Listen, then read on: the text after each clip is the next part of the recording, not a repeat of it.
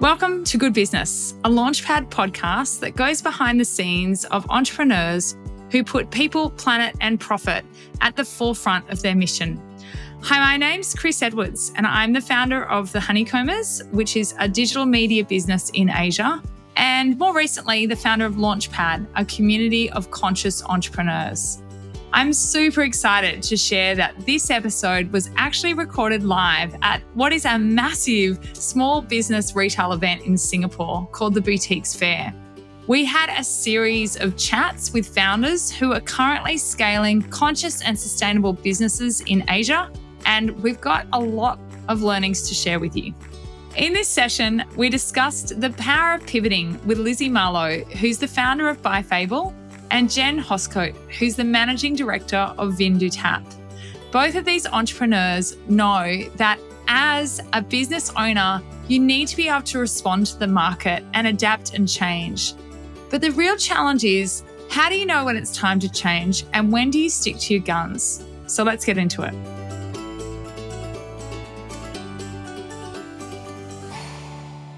So, for those of you who don't know who I am, my name is Chris Edwards.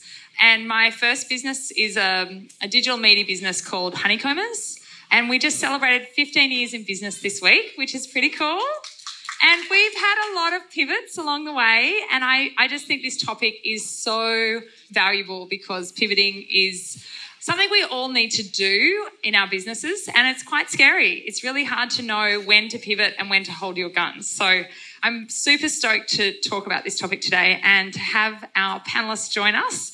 So let me introduce our panelists. First, we have Lizzie Marlow, who is the founder of By Fable. Lizzie actually started as a creative director and she really spent a lot of her time building brands and designing for others. So her first pivot was actually to move out of designing for others and started designing for herself. And By Fable actually started as a Christmas card business. And so her second pivot was actually into artwork. And I'll, I'll, let Lizzie tell the story, but she's obviously already done a couple of pivots, so is an experienced pivoter. And my next panelist is Jen Hoskote, who's the managing director of Vin du Tap. And I also love your other business name, which is Not Shit Fun Wines, which is just the best name ever. And Jen was actually uh, an account lead for a number of big multinational alcohol brands, including Campari and Grey Goose. So obviously she's done a big pivot out of corporate and into her own business. And I'm, I will let you tell the story about your pivoting in your business. But I'm really stoked. To thank you guys for coming today. So let's get into it. Maybe Lizzie, will start with you maybe you can just share us about your pivot in your business from maybe you can tell your whole story. Share with us. We could be here a while. so, hi, I'm Lizzie. I am, as Chris says, the creative director and founder of By Fable. So, I am actually originally a designer for luxury and lifestyle brands. And in 2020, everybody rebranded because there was nothing else to do. so, everyone was focusing inwards, which was great for myself and my business, but actually, I was completely burnt out because by the end of the year, I had created so many different things for different people, weren't necessarily the things that I was passionate about, wasn't the aesthetic I was passionate about. And I got to the end of the year and my bank balance was healthy, but actually, I think my soul was pretty crushed. So I decided to create something for myself that I was really passionate about. So I put them up there and the Christmas cards sold, but what surprised me most was I sold out of all of my illustrations. And that was the first pivot because it wasn't something that I had intended to do. So I'd never intended to be kind of showcase my art in that way. It was all about the stationaries. So yeah, that was my first pivot. And maybe you can share just in your business now that you're focusing mainly on the artworks. Yeah, so actually, I kind of continued with the stationery because it was something I was really passionate about. So I wanted to get, I guess you have to sometimes in business, especially if you're a single entrepreneur, is to actually kind of scratch that itch. You have to kind of figure out, you know, get it out your system. So I did that and it was really popular. But again, the artwork just kept on selling. Every time I produced a new print, it would sell out. So I kind of listened to that. And actually now I'm leaning into the artwork side of things. So now my second pivot, I guess, is that I'm restructuring my whole business so that it's all centered around the artwork. So every single product that I have now has the artwork on it. I'm creating homewares that have the beautiful ink brushstroke on it. I'm creating candles that are all hand painted. You know, everything has that kind of hand finished, the illustration element. And actually, that's what people want and that's what I'm really enjoying. It's not what I set out to do, but it's actually something that people are loving and you know actually it's it's a wonderful thing. So that was my second pivot. Yeah, thank you. And Jen, I feel like we've gotten to know each other through Launchpad because Jen is always the supplier of our wines at our events. And funnily enough, I might spend a bit of time at the bar. But Jen, I'd love you to share your journey and also I'd really love you to talk about the packaging opportunities that you're looking at as well. Yeah, sure. So, Jen Hoskote, founder and MD of Vin du Tap. So, yeah, my background is ma- marketing and advertising for some larger alcohol brands. And when my husband and I moved to Singapore, I knew I wanted to work for myself, work in wine, but wasn't quite sure how to do that. And I was looking at different markets, you know, what's happening in Australia, what's happening in the US and Europe, and saw that wine on tap is kind of this new movement that's happening in the drink space and F&B in general and thought, you know, why not do that in Singapore? It's so strapped for space. It's so much more sustainable. It's less bottles, all of that. So created Vin du Tap and took one last corporate job just to save up some more money and got some suppliers on board, bought all the equipment, uh, had some customers that were willing to do a trial with me. And then 2020 happened, uh, and I thought, okay, maybe maybe not the best time to do this. Obviously, the world shut down, so I had a baby instead took up a bit of time. And then, yeah, it was fun choice. Yeah, good, good. Yeah, pivot number one. and then, yeah, in 2021, uh, it was like, you know, I got to do something. I need to do something. But the market was obviously not ready for, for wine on tap at all. So I said, all right, let me just do bottles for now. That will at least get me into accounts, start relationships. So when the market does kind of rebound, then it's easier for me to have those conversations. And I don't know, uh, not shit fun wines. I was kind of just bored with all the other names out there and wanted something a bit irreverent, something I could have fun with, and something that targeted a younger audience. Like boomers are very well taken care of in the drink space, especially in wine, but nobody's really looking at that younger demographic and getting them into the category. So yeah, not shit fun wines, NSFW. It's a play on not suitable for work. Allows me to be a bit cheeky yeah, so it's been a B2B business up until now, like only selling to bars, restaurants, being the supplier for Launchpad. But now we're at a point, because uh, the market is shifting and changing, where I want not, shit fun wines to actually be more of a B2C business and draw people in that way. And Vin du Tap will kind of go back to its original plan of import and distribution, and we're going to start doing a lot more kegs and alternative packaging. Um, yeah, so.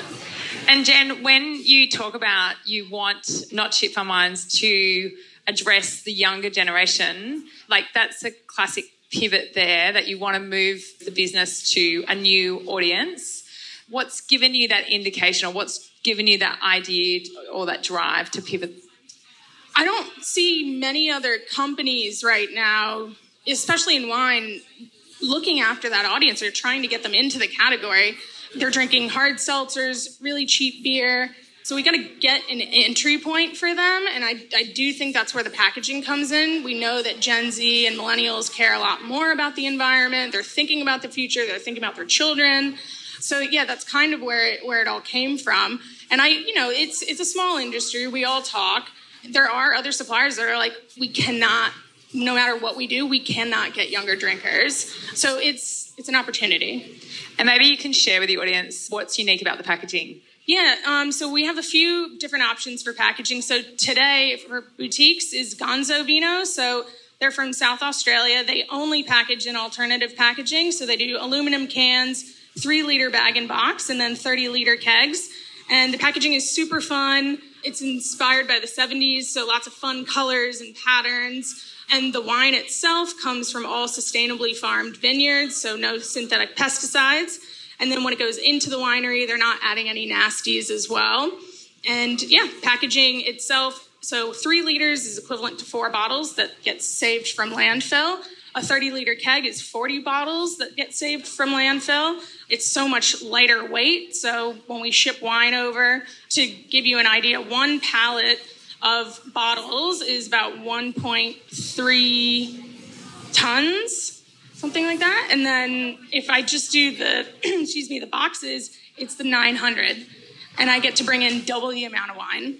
So you get your economies of scale, and it's fun. People are enjoying it. It's liquid on lips as well. So once you do the sampling, people are, yeah, they're sold.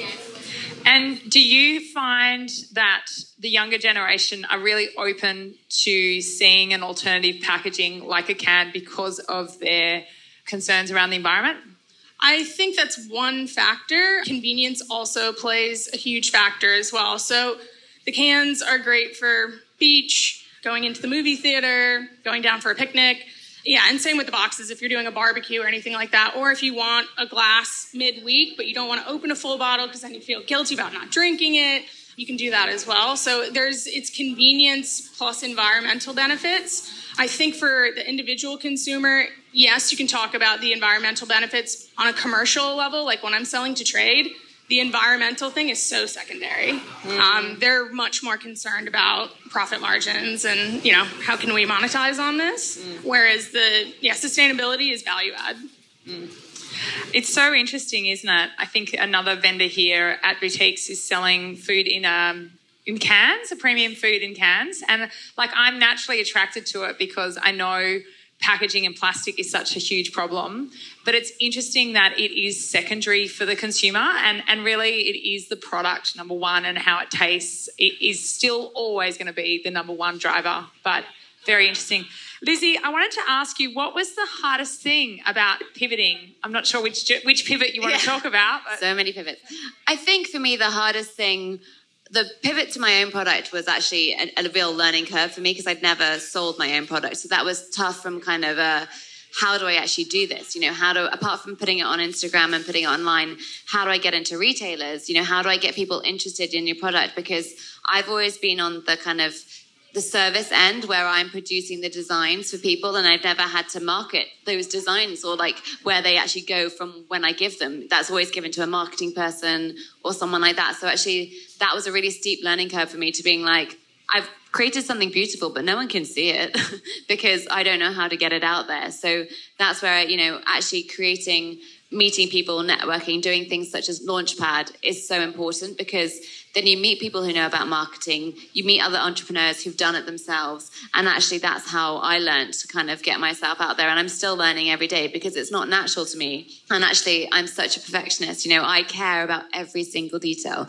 down to like the packaging. I originally wanted all of my prints were I didn't want any plastic, which obviously when you have paper in the tropics, cool.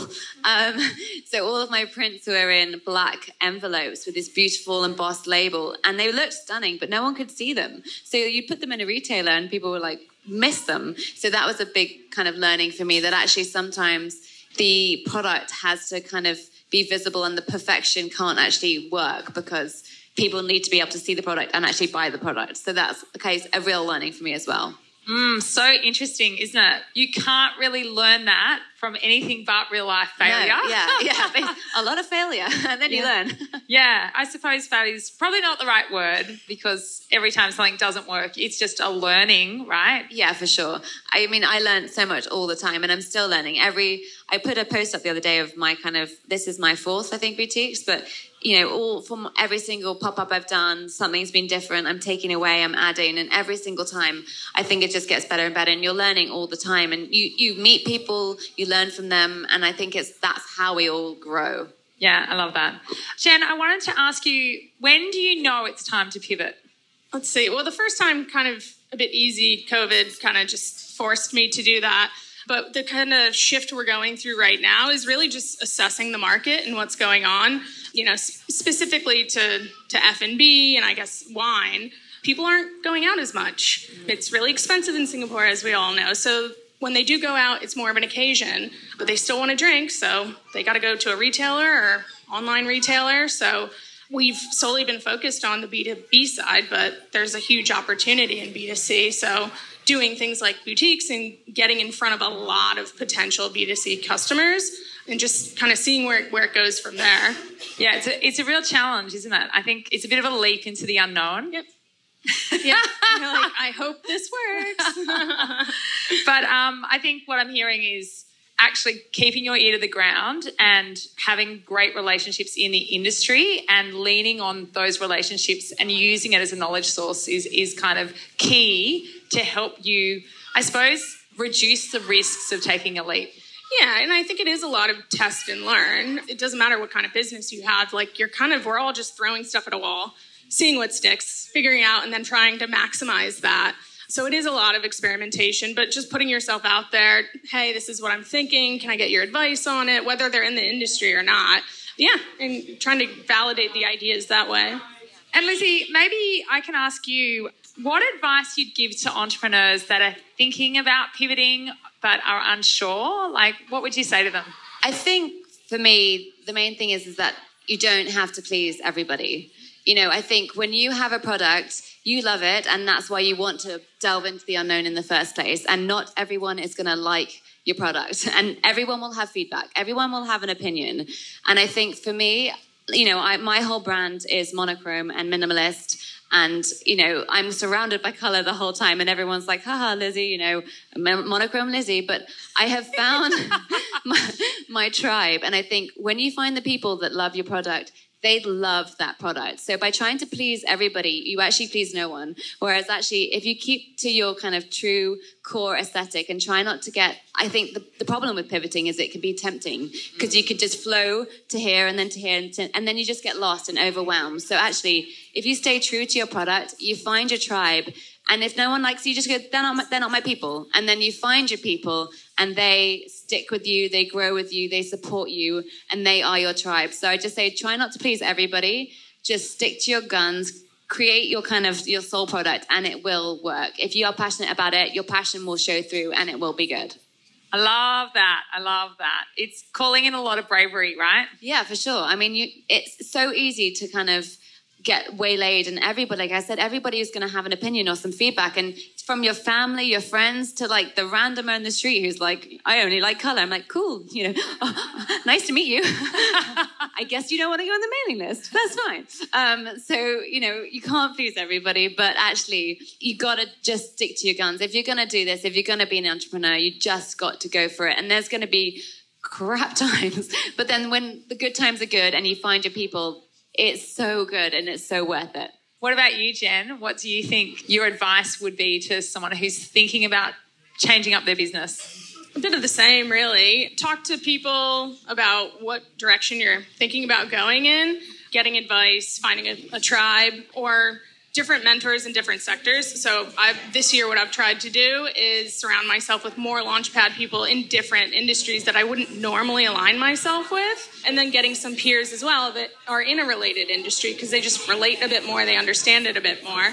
So yeah, rely on the people around you to really help you make that shift, but follow your gut and your intuition as well. It's so important, and definitely don't try to please everyone. So yeah, yeah, I think it's very interesting and reflecting on it. Both of you have really leaned strongly into a niche. You mm. know, you've actually carved out, I'm not for everyone, but I'm for the person who will love my product, will absolutely love it. So I think that is a brave move and a bold move, but you both are having success. I just wonder if you've ever dipped your toe into something that didn't work and have you ever had to reverse pivot out of something? So um, last year I created the most beautiful product I've ever created, I think. It was this like letterpressed calendar. So all of the uh, dates were letterpressed. It was blind embossed. It came with a beautiful brass stand. It was in this black, blah, blah, blah, blah, blah. It was amazing. And I think I sold like 50. I had to produce 300 to make the cost worthwhile.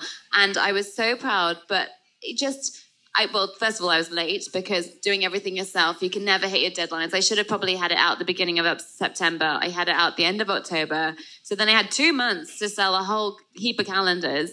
And I was so proud of it. And it just completely bombed. But I think it's one of those things that actually, A, it made me realize you've got to get your act together. because if you're doing something like a calendar, which is time related, you've got to be on it. And second of all, you've got to get those things sometimes out of your system. It's something that I always wanted to create. And I don't think it's dead. Like, I think I've learned so much from doing it. I've had people now this year being like, "Where's the calendar? I really like. I won that calendar." I was like, "Too late, buddies." that you buy fifty yeah, last exactly. year, so you're out. Yeah, exactly. I have 250 for 2023. You want them? um, but otherwise, you know, it's just about learning. And actually, I think next year I will do a calendar, but I'll be on time. It might be slightly different, you know. But it, sometimes it bombs, and you could love the product, and just for whatever reason, it doesn't work. But I think just again, I learned so much from doing that. So every single failure is still genuinely a learning. So ours is obviously wine. Like there's some brands where I'm like, it's gonna kill it in Singapore. It's so good. And I ordered way too much of it and people hate it. And it's it's not necessarily like the wine itself. It's more the branding. Yeah. And so it's like, okay, that's the the magic sauce, I think. It's good juice plus good branding is what people want. So you you iterate and then you just the next time order less definitely order less. But yeah, you you learn for sure. So I've done that a few times now, where I just think the product's going to kill it, and people just don't resonate with it, and you move forward. So. That's so interesting about the branding letting it down. I didn't realize that. I suppose everyone thinks they're a wine connoisseur and they like their wine, but it's interesting when you're a wine retailer that you can see actually that that branding actually has such a big impact on yeah. whether people will buy it. And it's obviously it's not just the branding; it is a combination. Like what's inside the bottle absolutely matters. But fortunately, we work with really good winemakers who are so open to feedback and want to know this stuff, and have offered to like, all right, well, what works in Asia? Like, should we create something bespoke? So working with partners who get it and are open-minded is really helpful as well. Mm, very cool. I wanted to ask you both it's such a journey starting your own business and doing a few pivots along the way but I, i'd like to ask you what are you most proud of? I'm actually most proud of being different. So for me like i am different and i'm kind of i'll go to a trade fair and i'll be like the only minimalist. Everybody else is like more and more and it's very maximalist and lots of block prints and lots of colors and that's beautiful. And I love that as well. But I'm really proud of being different because, you know, I've had people today that just come and just like, they're like, oh my gosh, the calm. And I think for me, that's when I'm really proud because it is hard being the black sheep or the monochrome sheep because, you know, you do feel different and you get a lot of feedback and you get a lot of, oh, really? And it takes a while to find your tribe. So actually, it's hard. And so every time I do find my person who's kind of really passionate about something that I'm passionate about, I'm even prouder because I know that, you know, it's been hard to do that and you have to just back yourself. So I'm really proud of being different. Love that. I will latch on to that a little bit with the alternative packaging. Um, to my knowledge, I'm the only supplier in Singapore doing something like that. So it can feel really scary and lonely at times. And getting the unsolicited feedback can be really tough. Like, why are you doing this? No one else is doing it. Like, nobody's going to buy that. No one's going to do that. But I think because we we believe in it and it's a long game and getting in early and kind of solidifying ourselves as like we're the first ones to do this because we believe it. So it's it's hard kind of staying the course, but I'm, I'm proud that we've we've stuck it with it and are going to be bringing on more brands that do alternative packaging. So yeah, being different for sure, and just learning along the way, like being agile and just being able to shift and change. Yeah. I'd like to add, I think you're both very resilient, and I, I think that's something you might not see, but I can see it from here. The resilience muscle is the big one I see from both of you and lots of entrepreneurs in that you do get the unsolicited feedback or the knockbacks or the wrong turns or the wrong shipments and you do have to just pick yourself up when the calendar doesn't sell and and you know put it down to experience and kind of you know shake it off and move on but it is a real lovely attribute I can see with both of you. So well done. Does anyone have any questions? Thank you very much. You mentioned a few times about finding your tribe. So my question actually to both of you, how do you find your tribe?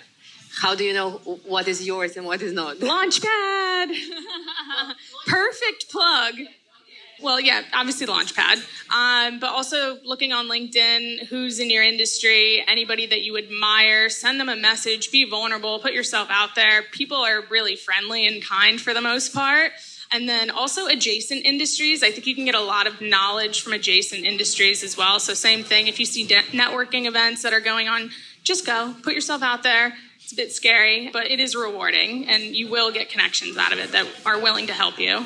Yeah, I uh, agree with that, definitely. But also, I found a lot of my tribe through Instagram, actually. So my aesthetic is obviously very clear to myself, and I think that attracts your tribe. So, like I said, if you are true to yourself, it does attract your tribe. And so I've had lots of people just slide into my DMs and just be like, I love it. And then you start kind of conversations. And some of my best friends now, I actually have met through Instagram, and now we've then we've met up on trade shows and everything like that. So actually, if you like, if you're true to yourself and you keep on putting stuff out there, people naturally gravitate towards you. It's like when you go into a room and you actually like, I know I'm going to be friends with that person before you've even spoken to them. You know, it's that kind of we're all humans, and that connectivity is actually what drives us. So I think naturally you do find your tribes. As soon as you start putting yourself out there, your tribe will come. So, quick question again to both of you as well. Unfortunately, life is not like that. But if you had the choice between a straight linear entrepreneurial journey where everything just flows and you never have to change, or the ups and downs and the pivoting left and right, would you want to go for the the constant pivoting and adjusting, or would you just be like, no, I'm going to stick to this and never change again? If you had that choice. I think when we all get started, you, you kind of think it's going to go like that, and then you learn very quickly it's not going to. But there, there's so much value in those ups and downs. And even when you're in it, it might feel like shit, and you're like, oh God, why am I doing this? But you will come out the other side, and you're stronger, smarter, faster, more, more agile, and resilient. It really builds the resiliency and you back yourself more. Your your passion for what you're doing grows. So no, I, I definitely wouldn't choose the, the linear. I'm here for it all. yeah, I agree. I mean, the linear would be great, but I don't know any entrepreneur who's ever had that. I completely agree with Jen. It's like that. I never started an art business, and now I can't think of ha- doing a business that doesn't include any sort of illustration. So I would have never had the confidence to be like, you know, here am I. This is my artwork. But actually, that's how it's happened, and that's what's kind of gaining the momentum. So I think the pivots produce the best outcome anyway. So I'm sure that you know because you guys have already been in the corporate world before, and then you've been through like the stress levels and all the changes, and that's that's like exactly why you could do your own startup with managing all, especially you know like you said that COVID had this like global shutdown, right? Yeah. So apart from doing a business while time like family handling everything like a mompreneur right like you entrepreneur and a mompreneur like do you have any other advice for the young people here like if they're gonna start up and then if they're going through the ups and downs how are they going to face it with better resilience and strength and also please share your uh, instagram so I hear you. There's a lot going on, especially kind of female entrepreneurs. You've often have kids and you're trying to manage a lot of things as well. So the resilience, what I would say is try things first. So I would say, you know, if you are in the corporate world, dip your toe, you know, do the weekend work, you know, go to a couple of events on the side around your job, maybe take a couple of days off to try and test the water before you kind of make that leap if you're that way inclined because I think you will get confidence by going to the events. You will, by putting yourself out there, which is the hardest thing, you will get that confidence from talking to people. You'll then find friends who you go to another trade show and you might know one person and then you know two people and then you from then and then you'll have the confidence and you'll also know what sells. You'll get the feedback from your customers. You'll see naturally what is selling and what isn't selling. You can lean more into that and then you'll have the confidence to make that leap. And if you are in the corporate world, quit it and join us on the entrepreneurial world. But yeah, I would say just put yourself out there. But if you want to do it, you can do it slowly. Yeah, pretty much agree with with all of that.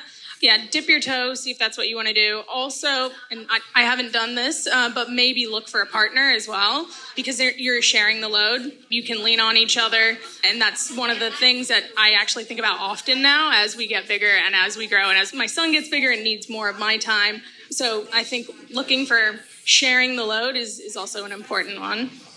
Hi, with the team of pivoting, maybe not on a large scale of the business, but like, I mean, as entrepreneurs, as people who are perfectionists, you're always looking to improve, to do better in whether it's product or in any area of your business. But when do you know when to stop or like not do it? You know? yeah, that is a great question. Um, you fight yourself internally a lot but then you do start to realize like what's worth being a perfectionist about and for and what you can actually let go of that doesn't even matter. It only matters to you in your own head. It doesn't matter to anyone else. It doesn't have an impact on the business. So you do learn over time what's worth being really anal about. And if it has a commercial impact, then you know you're going to hang on to that even more. So it's just time and experience, I think.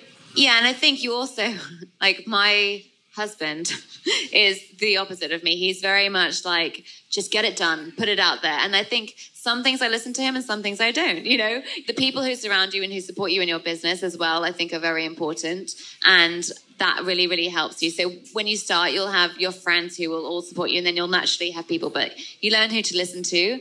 And I think, like you said, just trust your instincts. My natural instinct is to kind of sweat every single detail. And I have learned that actually I don't have time to sweat every single detail. If I did that, the calendar's two months late and no one buys it. So you learn through mistakes as well. And you know, like you said, when to sweat the small stuff and when not to. I think that advice of listening to your gut is great advice, but also can be quite challenging. Like your gut can tell you so many things. So I'm just going to add journaling's a really great way, like writing things down. I'm a big fan of a pros and cons list. Like, what does it look like this way? What does it look like that way? And and also I have another technique I love, which is to make the decision and then like sleep on it after you've made the decision and you'll know, oh, it's right. Okay? Like I recently made a big decision and it was the first time I had a full night's sleep in weeks and I went, well, that was the right decision. but yeah, so they're two techniques that I use because it's one of the hardest things about being solo entrepreneur is solo, right? You don't have a board of directors. Often you don't have a partner. But yeah, making the decisions is is a really hard bit of the journey. But yeah. Wow, we're all we're all good. Yay. We're ready to go. We've got it. Thank you so much, Lizzie and Jen. It's been an absolute delight, and I'm like a proud mom. I'm so proud of you guys. So well done, and um, I appreciate you giving up your time today to to share about your journey. Thank you. So, what a wonderful chat that was with Lizzie and Jen. I have a couple of key takeaways. One is whilst pivoting is a completely overused word thanks to the pandemic, it is actually an important part of entrepreneurship. And especially when you're starting out, I think you have to really be comfortable to adapt and constantly evolve and change to market conditions. The other big takeaway is you really need to be resilient and you need to have the ability to learn from failures and not let them get to you, but just see them as stepping stones to the right solution. And then finally, I think you can really test ideas on a small scale before fully committing to pivoting. And that does reduce risks. So I hope you found this valuable. I do think communities are a great way to help you pivot. So if you are looking to experiment with a new idea or you want to test the market, if you are a member of Launchpad or some other kind of community where you can ask for feedback, it's actually just a perfect testing ground to help you make changes in your business and successfully pivot. Thanks so much for listening. I hope you enjoyed this episode as much as I did. If you found this episode helpful or enlightening or engaging or educational, I would just love, love, love for you to leave a review, give us a rating, or share it on your socials and tag us. We'd love to know you're listening and that you're getting value. Finally, if you're interested to learn more about Launchpad and join a community of conscious entrepreneurs that are purpose led and super supportive, come and check us out. You can go to www.thelaunchpad.group. Thanks again for tuning in to Good Business. My name's Chris Edwards, and I hope that you're as inspired as I am to start or grow your own good business.